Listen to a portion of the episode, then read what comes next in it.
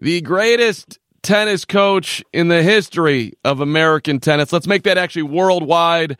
10 number ones, Agassi and Becker and Courier and Venus and Serena and Seles, Kournikova, all of them in the International Tennis Hall of Fame. Nick Bollettieri, great to talk to you. It's uh, it's a really a, an honor, sir. Thank you for taking time.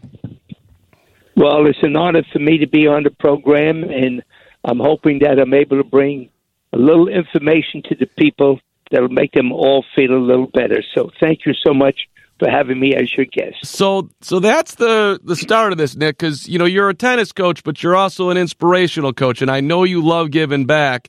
So, what's your message to people right now in this crazy time where they're sitting at home, not getting the workouts that they normally get, and just how to how are you handling this? Well, first of all, you can't say why me, it's me.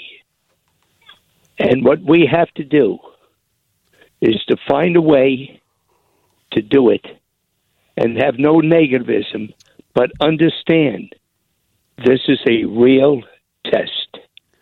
And champions find a way, whether it's in sports or in life, to come out ahead at the end. But, baby, it ain't going to be easy. And it takes teamwork, it takes faith, and also some setbacks. What's happening? So right now, for people just to get caught up, you know, you used, of course, to have uh, the Nick Bollettieri Tennis Academy, which turned into the IMG Academy down in Bradenton, Florida. Are you guys shut down right now, Nick? The, what the uh, IMG Academy, there were certain students that were left there that could not get back home. So the academy is servicing. I think there are probably 20 left there that couldn't get home in tennis, and some golfers. So the academy is still servicing those those children, sir. Okay, okay, and you're still coaching. Hey, baby, I coach in my sleep. but the one, but the one thing I want you to know what I feel about coaching a true coach makes an impact on a person's life that goes on forever. Not winning a grand slam that goes on forever and ever. And that's what Nick Bollettieri wants to be remembered for, is making an impact on people's lives, including the Ashe Bollettieri program, now the Bollettieri tennis program. That's what's important to me, sir. And I love it, Nick. One of you, you know, and I've watched uh, a million documentaries on you, and uh, the Showtime piece, "Love Means Zero, is was fantastic, and they, you know, they tried to, yes, sir. they tried to show all sides of you, which I thought was great, and a bunch of stuff stood out my stood out from that documentary. One of them was, "Hey, I don't want you to go out there and try as hard as you can. I want winners." And, uh, you know, there's a lot of that conversation right now about participation trophies and kids being active, and there's nothing wrong with that. And then there's the desire, if you really want to be a champion, that's a whole nother thing, right? Well, I, I don't think we should use the word champion. I think that we should use the word taking a person to their ability level. And if you take a person to their ability level, whether in sports or in life or in business, you're a champion. I do not like to use the word champion. I think that right now it should be doing what has to be done and staying alive. That's that's the way I feel right now. And I also think that right now it's a very important time for people to realize what can happen to them. And you have to be prepared that every day is not going to be an up day. And this is probably the biggest test that we have faced, certainly in my lifetime, and I'm sure your lifetime. And that's that's what it's about is being able to find a way. And to me, remember something. When the person says, Nick, I have the next champion, count me out.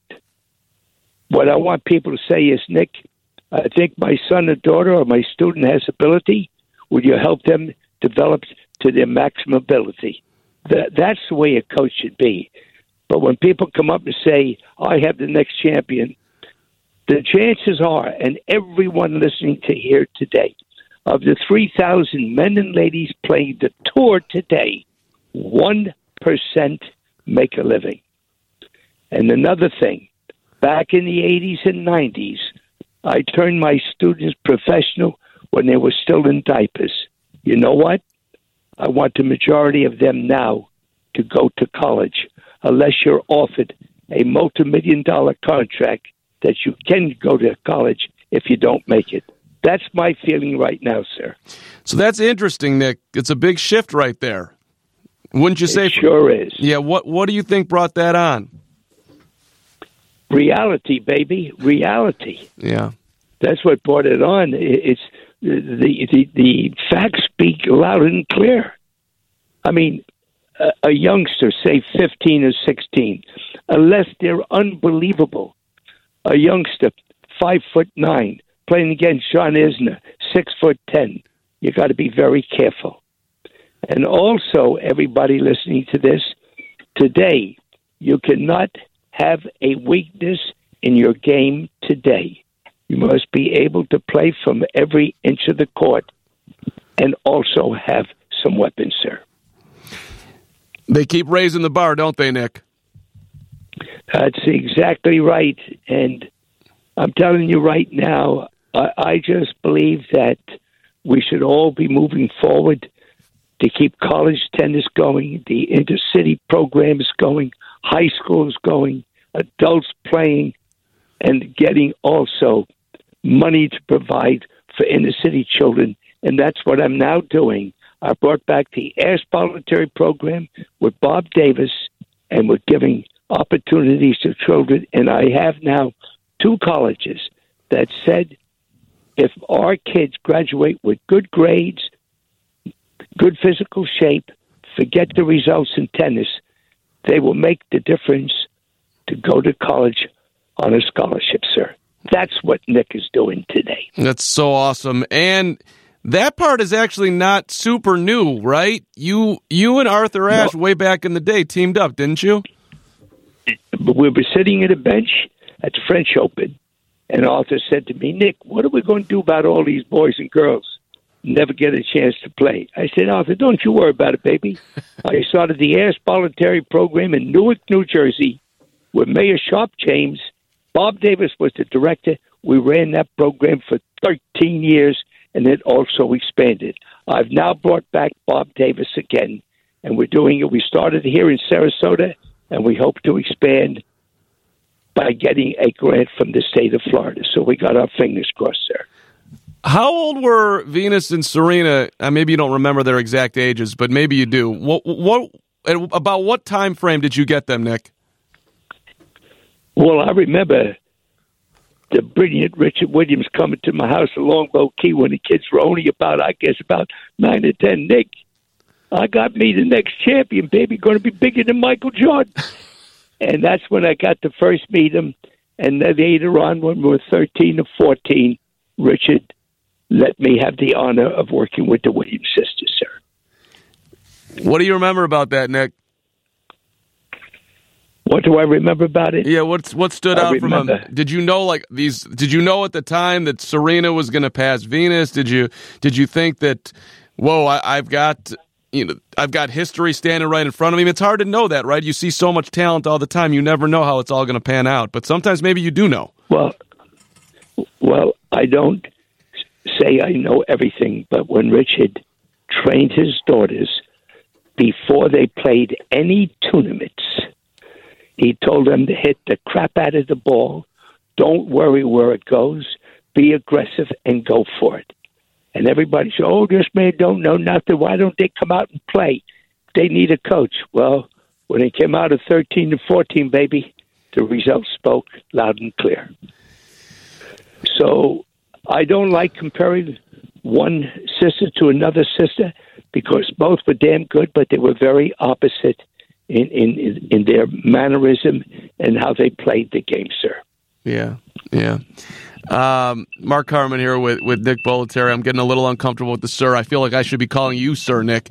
Uh, no, that's from my military. I was three years in the paratroopers, baby. Yeah, Go ahead. I, I know. So, how old were you, Nick, when you started your academy? weren't you in your? I, am a little confused by this, but were you in your mid 40s and then you started taking up tennis? Is that right? I didn't play tennis until my junior year in high school fumbled around with my uncle, made the tennis team at Spring Hill, Alabama, uh, Mobile, Alabama. And when I got out of the service, my father said, Nick, I think you could become a famous lawyer. And I like surfing. So I said, Can I go to University of Miami? And my grades were only so and so. But my uncle, Tony DiFlippo, and the commissioner, Frank Sapedi, called the president of the University of Miami, and by God, I got in. And you know how long I lasted in law school? Three months. and then I had to make a living. I didn't know my fanny from my elbow, but my uncle and the commissioner had two tennis courts at Victory Park in North Miami Beach, Florida. I went down the street and watched one of the coaches you hold the racket this way, you take the racket back that way. I said, shit, I could do that. And I began teaching $3 an hour. And one of my first students, God bless him, Brian Gottfried. And that's how we started. And that's how I started my career, sir. Wow. Wow. I love it. $3 an hour. That's, that's it. Hey. And, I, and then tell you what, if you didn't have the three dollars, baby, that's okay with me. yeah, I, well, you you had a ton of kids coming through. They were all on scholarship. You weren't worried about it at the academy. That's that's exactly right. Because in 1987, my accountant called me, and he said, "Nick, I have news for you." I said, "What's wrong?" He said, "Nick, you're going bankrupt." I said, "How can we bankrupt? Everybody, we're crowded." You gave everybody a scholarship, Nick. and you know what? I do the same thing again. The Courier's, the Tommy Haas's, the Kournikovas, Venus, Serena, Sharapova. I tell you what, Paul Anna, I do the same thing again because you know what? That's what made me who I am, is giving opportunities to people. And that's my belief in life. And I'm very honored to say that the Tennis Channel, with my brilliant friend Ken Solomon, they will be doing my new book called A Coach's Journey. And it's giving you everything I know from the time I started tennis. And it's called A Coach's Journey. The first part of the book, what I learned from my 35 top players. So let me tell you one. There are 52 cards in the deck of cards but Andre Agassi was the joker. and I plead guilty. He bent all the rules. Maybe I should have thrown him out. What did I learn from Andre Agassi? Nick, look deep into a person's soul. And God said to me, keep this boy and look where Andre is today. So I did 35 of my best players. And there's no coach, I'm not saying the best coach, but there's no other coach in the history of the game that had 35 best players, sir. Yeah, Nick, I'm not trying to take anything away from you today. I'm trying to underline it. But since you brought up Agassi, I, I have a couple questions there. Uh, number one, do you, if you could do it again, or if it was Nick now, if you go back to the French Open and you're with Andre and he's playing Jim – do you sit in a neutral seat if it's Nick Bollettieri today, or do you still sit in Agassi's box? I'd sit in neutral seat. That was one of the biggest mistakes, and God bless Jim. He forgave me for that. He did, he right? Me. Well, he sure did. But you were you were trying to sit with who you thought was going to be the best, and Jim, I think one of the reasons, at least not the way I understand it, Nick, is that he understood that hey, you were making a decision that was that was best for you at the time, and and you and that's why you picked a side. But uh, and and it motivated Jim, so it ended up elevating him at the same time. But that that obviously that wasn't your intention. But that's what happened. No, it sure wasn't. That's exactly what happened. And you know, in life, sometimes you do things that are questionable, but in the long run, God made this all come out, and Jim Courier is one of the biggest supporters. And I remember his mother writing me a letter when Jim was 14, and she said, Nick, I want to thank you for giving my son a scholarship, but when you change his baseball grip on the backhand, you know what I did? The hell with the backhand, Jim. Just hit everything on your forehand. And, and look what Jim did. So I kept that grip and worked within that grip, and everything turned out as a plus, sir. Yeah, yeah. So, are you hoping that you'll hear from Andre at some point here? Oh, I I, have heard from him. You and, Um, yes, and I rather not go into it, but it's very positive, sir. Well, that's beautiful to hear. Yes, and remember something. At the Hall of Fame, when Andre spoke, he said, "I owe everything in my life to Nick.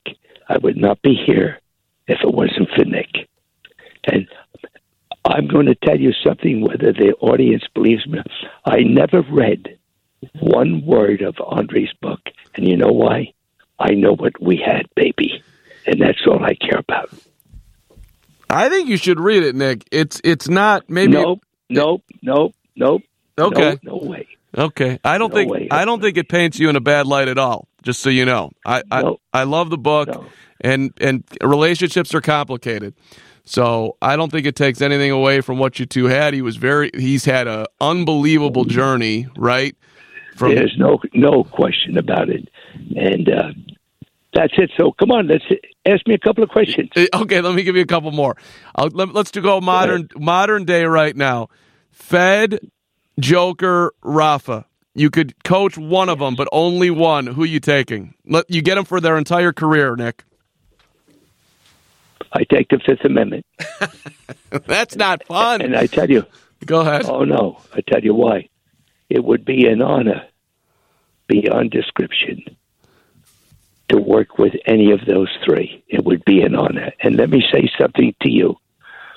I did not know it, but Paul Annacone, who coached both Sampras and Federer, when I got into the Hall of Fame after after being turned down twice, I got two frame pictures saying this man belongs in the Hall of Fame, Pete Sampras and Roger Federer, sir.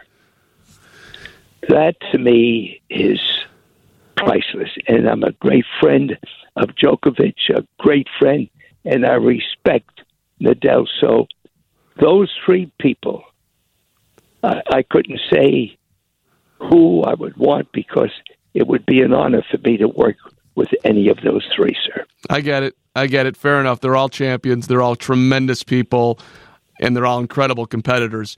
Fed's got 20 right now, Nick. Rafa's got 19, and Joker has 17. We're talking about Grand Slam titles here. Who do you think ends up with the most? Well, it depends how long uh, uh, Roger plays and if his health stays, you know, his movement and his hip. And Rafael Nadal, it's hard to count him out because he's a fighter on everything, but you got to watch his movement and his body being a little bit under the weather. Djokovic, and I will go on record, I'm not saying he's the best player ever in the world, but he's the most complete player that's ever played the game in reference to techniques, movement, recovery. He's the most complete player, in my estimation, that's ever played the game, sir. He doesn't have a weakness. Not that He the others do, but, but he's like a machine out there. It's it's incredible. His ag- it's yeah. Well, I tell you what, I, I like to say this to everybody listening. First of all, as I said to you, it's an honor to be with you. And what you should do next time is get about a dozen questions from the people on all levels. And I'll be more than happy to do this again because If I can help some of your listeners, baby, you count me in. And remember something: there is only one Nick Bollettieri, and I'm telling you, whatever I have in both my weakness and strengths, I'm open to sharing them with you, sir. Let's do it again, Nick. I look forward to it. I'll give you I'll give you one question for the recreational player on our way out here if you have time, Sure. okay? Sure. All right, let's take you got a you got a recreational player who's sitting there and he's a 4-0 player. He he keeps the ball in or she keeps the ball in. He is competitive or she is competitive but can't quite get to that next level. What is your And there's a reason why. Okay. There's a reason why. He's hoping for the opponent to miss the ball rather than taking advantage and not praying that they miss it, but going for it. And that's the tip I give. You can't pray for them to miss it, but when you have an opportunity in life and anything that you do, you do it right then and there. And if you do it enough, you'd be surprised at the success that you'll have. All right. And remember, last word Yeah. Do not be ashamed of failure because failure is part of life. And the more you fail, if you learn by it, you can go up another level in whatever you do. And last, everybody, never be ashamed to say you're nervous. I was a master paratrooper, and when the young buck private looked at me on our first jump, he said, Mr. Lieutenant, you nervous, baby? I said, son, I got me a diaper on. So never be ashamed to say, and baby, after 80 jumps, I had a diaper every damn time I jumped, okay? So never be ashamed you're nervous, but find a way to get through it. Yeah. So everybody, God bless you, and I'm I'm hoping that you enjoyed the uh, the radio program and uh, come in with some questions, and next time I'll do it and no charge. I love to everybody. Nick, we love you back. Thanks so much. Okay, boy. Bye bye. Bye now.